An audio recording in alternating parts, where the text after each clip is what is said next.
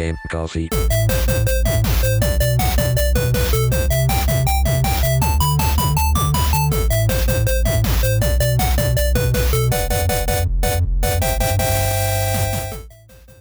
Ciao a tutti ragazzi e benvenuti ad una nuova puntata di Game Coffee. Come va? Come state? Oggi parliamo di Need for Speed. E già, perché per chi eh, non lo sapesse, parte che io sono sempre stato, diciamo, su questo podcast sempre osannato uh, Forza Horizon e cose di questo tipo, mi piace anche Need for Speed. È stato uno dei primi, dei, dei primi, diciamo, giochi che ho giocato, non è stata una delle prime serie in un certo senso che ho giocato, diciamo in maniera piuttosto estesa, cioè non regolarmente, ma um, è stato forse uno, forse uno dei primi giochi che ho, diciamo, in cui ho proseguito in maniera regolare è stato appunto uno, un, Need for Speed che uh, appunto vi, di cui appunto vi parlerò in questa uh, specifica puntata. Per oggi praticamente andremo a fare una retrospettiva sulla serie Need for Speed. Quindi da dove è partita, come salita diciamo a, come diventata mainstream e poi come è caduta uh, a pancia piatta uh, nel, nel, nel, mondo della stampa specializzata e appunto nel, nel mondo in generale perché se dobbiamo essere sinceri gli ultimi gli ultimi Need for Speed uh, devo dire che non sono proprio uh, delle opere diciamo tra le più uh, osannate le più criticate. Cioè è, sono tra le più criticate ma non diciamo in, in modo positivo se possiamo dire così. Allora io direi che si può partire dalle origini. Allora Need for Speed la serie Need for Speed nasce nel 1994 appunto con The Need for Speed, che è stato un titolo che è stato rilasciato su PC ed è stato uno dei primi giochi di lancio per una console che poi è fallita miseramente, nota come Panasonic 3DO. Quindi Need for Speed è stato appunto uno dei il primo, primo vero Need for Speed è stato appunto uno dei primi titoli e titoli di lancio per questa console che poi è fallita miseramente, se non sbaglio, anni dopo. Nel, in questa diciamo prima generazione di Need for Speed abbiamo sei titoli. Abbiamo appunto il primo, The Need for Speed, poi abbiamo Need for Speed 2, Need for Speed 3 Hot Pursuit, Need for Speed High Stakes, Need for Speed Porsche Unleashed, noto come Porsche Unleashed negli Stati Uniti però qui è arrivato con il nome di Need for Speed Porsche 2000 e Need for Speed Hot Pursuit 2. Quindi perché mettiamo questi, questi sei uh, capitoli di Need for Speed all'interno della stessa diciamo uh, categoria. Un po' per motivi tecnici e un po' per motivi di gameplay. Perché in questi sei titoli il formato era più o meno lo stesso. Era 6 piloti in circuiti su strade cittadine, nel senso strade reali. Ogni gioco aggiungeva qualcosina in più, qualche modalità nuova, come appunto in Hot Pursuit, dove appunto è stata aggiunta la polizia e eh, il fatto che eh, a un certo punto della gara, di, di, ogni gara la polizia interveniva e venivate praticamente il giocatore veniva inseguito e sia il giocatore che la CPU veniva inseguita dalla polizia e alla fine della gara bisognava appunto uh, seminare gli sbirri e, e, vincere appunto la gara in questo modo. Uh, quindi Need for Speed cioè la prima generazione di Need for Speed è appunto diciamo uh, nata appunto con, for, con, il primo The Need for Speed e poi si è pian piano evoluta in un certo senso fino ad arrivare a Need for Speed Hot Pursuit 2 quasi tutti um, i Need for Speed utilizzavano lo stesso motore grafico dal, dal, Need for, dal primo fino appunto al secondo di a, a Need for Speed Hot Pursuit 2 quindi dal 94 fino al 2000 abbiamo appunto avuto queste um, questa diciamo successione di titoli. Uh, principalmente erano stati rilasciati per uh, PlayStation e PC, così di questo tipo. Una uh, peculiarità che possiamo appunto riscontrare negli anni 90, o comunque dagli anni 90 in poi, è che um, adesso fateci caso, prendete un gioco qualsiasi di, di corse uscito tra il 94 e il 2014. Se ci fate caso, tra le auto sportive non c'è mai il Porsche. C'è sempre queste roof. Perché? Perché questo?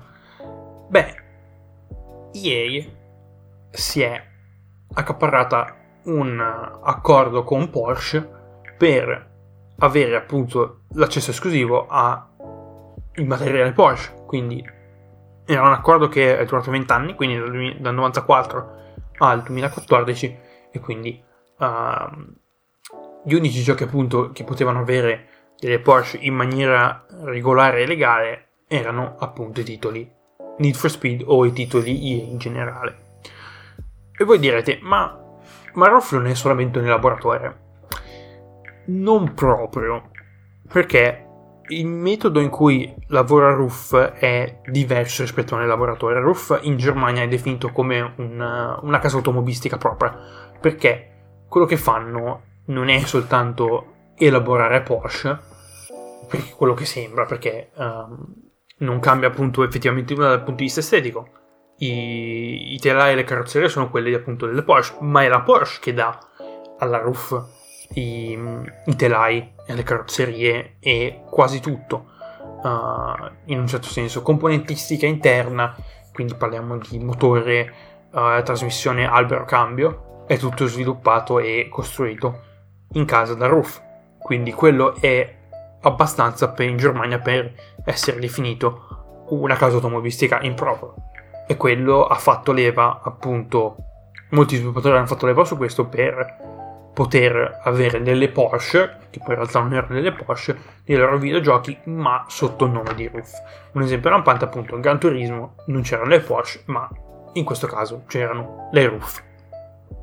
Quindi, la prima generazione di Need for Speed si chiude in questo, con questa diciamo, uh, infarinata, scusate, infarinatura sul, appunto sulla storia Porsche e licenze di questo tipo.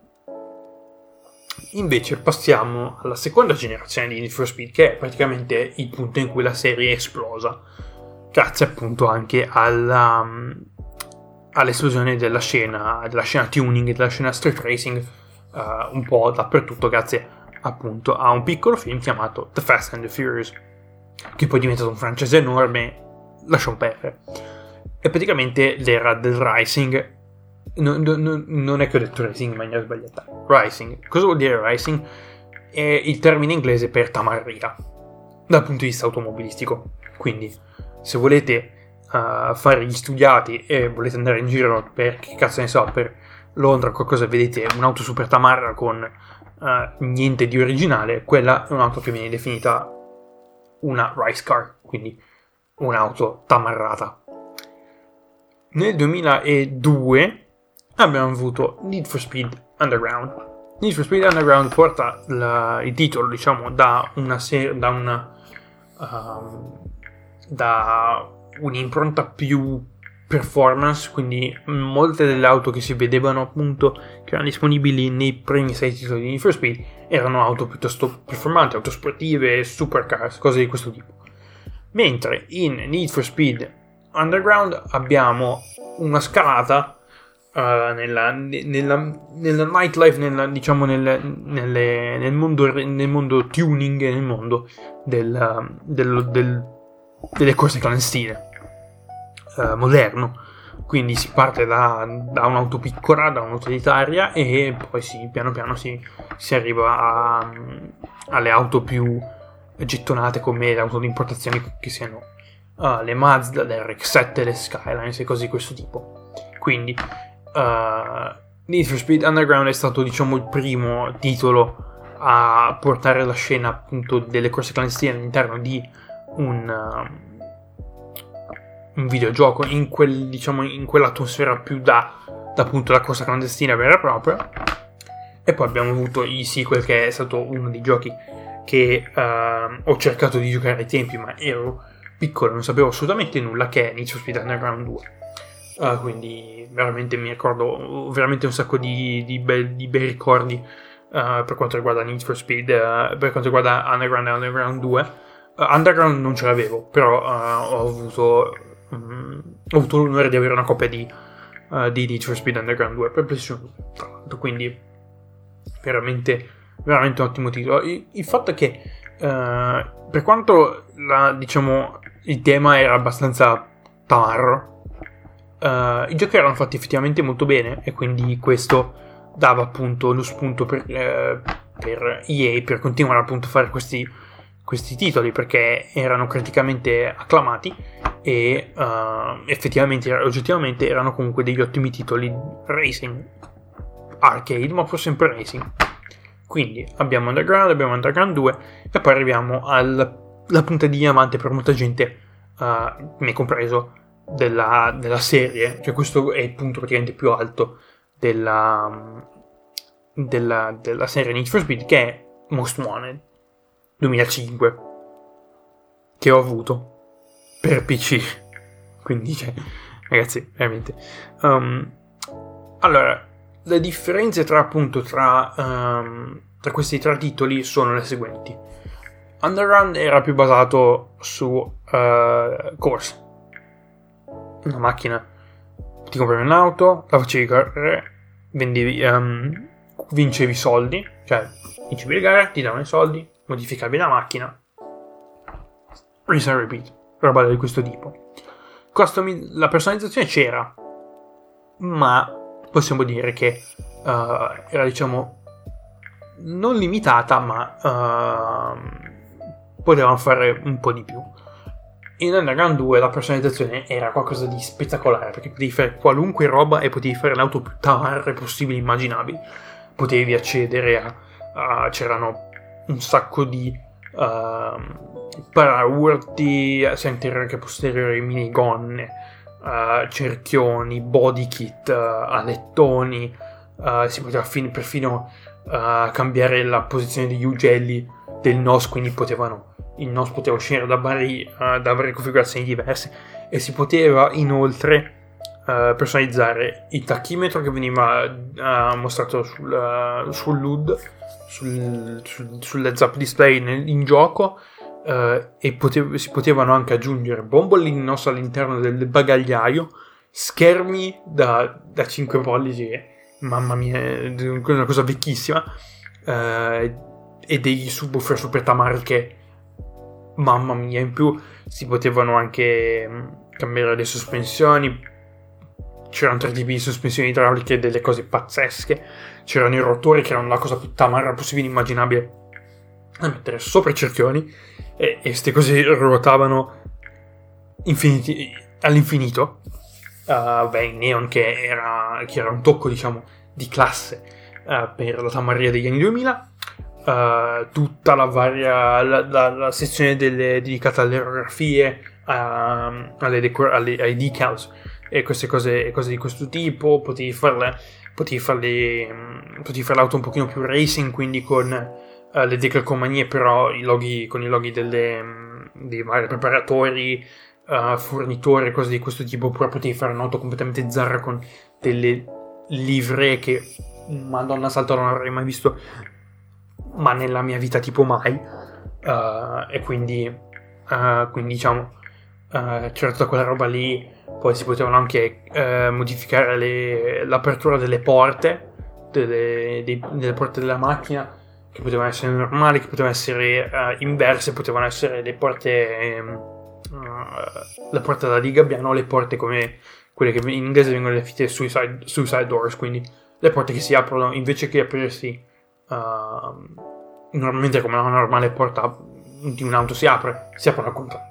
Quindi figuratevi, le, le, le, diciamo, la personalizzazione era qualcosa di allucinante, però aveva uno scopo perché nella, nella, diciamo, nella modalità carriera di, di Need for Speed Underground 2, eh, oltre a correre, eh, c'era la possibilità di entrare a far parte nei, dei, mm, di alcuni um, servizi fotografici per delle riviste e quindi mettevano appunto la tua auto in copertina e dovevi raggiungere un certo livello di, di, di, di un certo stato, un certo livello di, uh, di tamarriga, in un certo senso che andava da 1 a 10 e quindi più, più alto, più avanti andavi nel gioco, più in alto questo livello saliva con tutte le modifiche che, che gli facevi facevi la macchina e, um, e più possibilità appunto di copertine potevi prenderti. E veniva pagato anche molto bene, quindi, quindi c'è anche quello.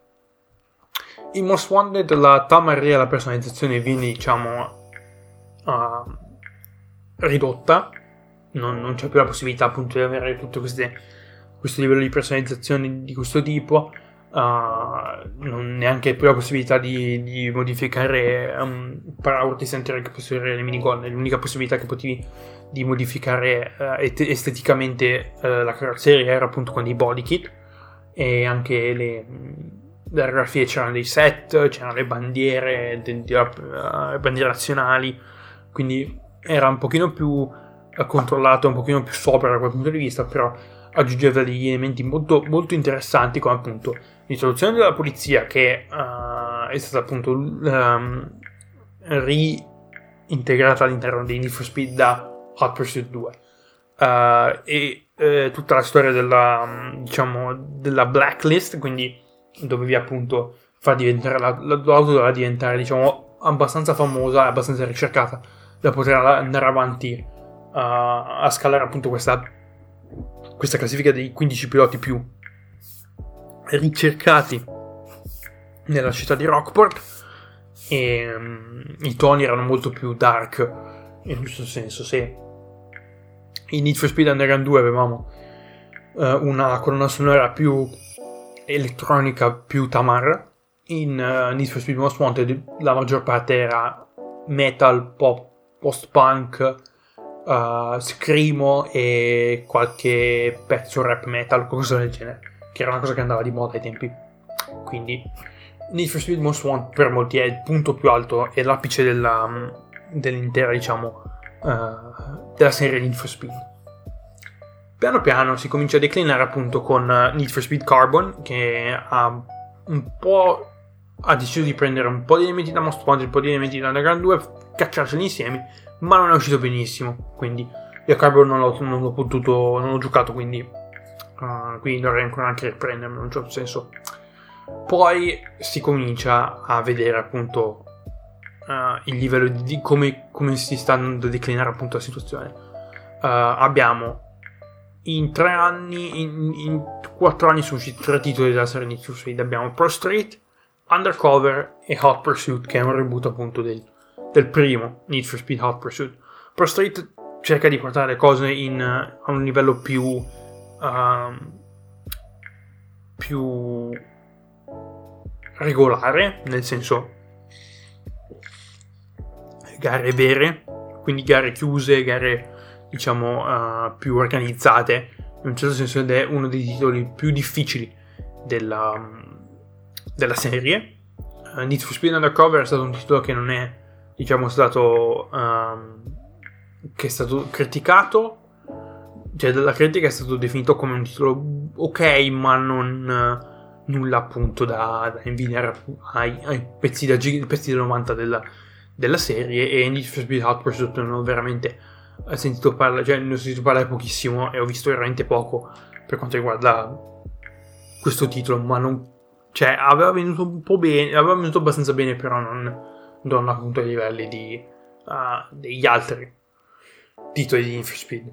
Uh, c'è da aggiungere anche che tra il 2010 e il 2016 uh, c'era disponibile in gratuito un gioco chiamato Need for Speed World che era un racing MMO freemium.